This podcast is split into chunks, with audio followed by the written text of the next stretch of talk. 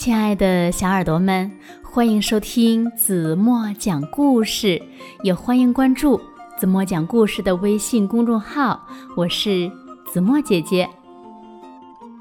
有一只小乌龟，为了看一眼传说中的大海，它呀不畏困难，穿越春夏秋冬，终于抵达了大海边。那小乌龟。眼中的大海是什么样子的呢？让我们一起来听今天的故事吧。故事的名字叫《想看海的乌龟》。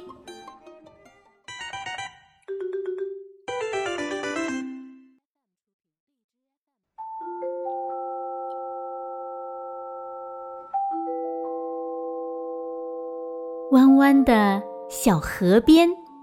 有一颗白色的蛋，静静地躺在泥土里。这是谁的蛋呢？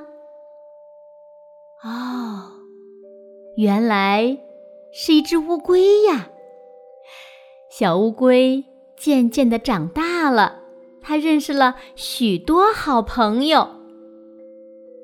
太阳出来的时候，它去看看花儿。下雨的时候，它就躲在树叶底下。有一天，飞来了一只彩色的小鸟。它说：“在很远很远的地方，有一片美丽的大海，那里的水好蓝好蓝呀。”小乌龟听了说：“那我一定要去看看。”第二天一大早，小乌龟就出发了。早晨的阳光柔柔的，好舒服。中午的阳光好烈呀，小乌龟觉得好热。到了傍晚，太阳下山了，大地被染红了一片，漂亮极了。晚上。月亮升起来了，照得地面亮亮的，星星也在空中眨呀眨眼睛。就这样，一天又一天过去了，小乌龟慢慢的爬呀爬。转眼，春天到了，柳枝向小乌龟招招手。小燕子轻轻地哼着歌。夏天到了，蜻蜓亲吻着荷叶，萤火虫为小乌龟点灯。中秋节的晚上，月亮好大好圆。秋天，大雁南飞的时候。漂亮的枫叶掉在了小乌龟的身上。冬天的晚上，天空下起了雪，风呼呼地刮着，都快把小乌龟冻僵了。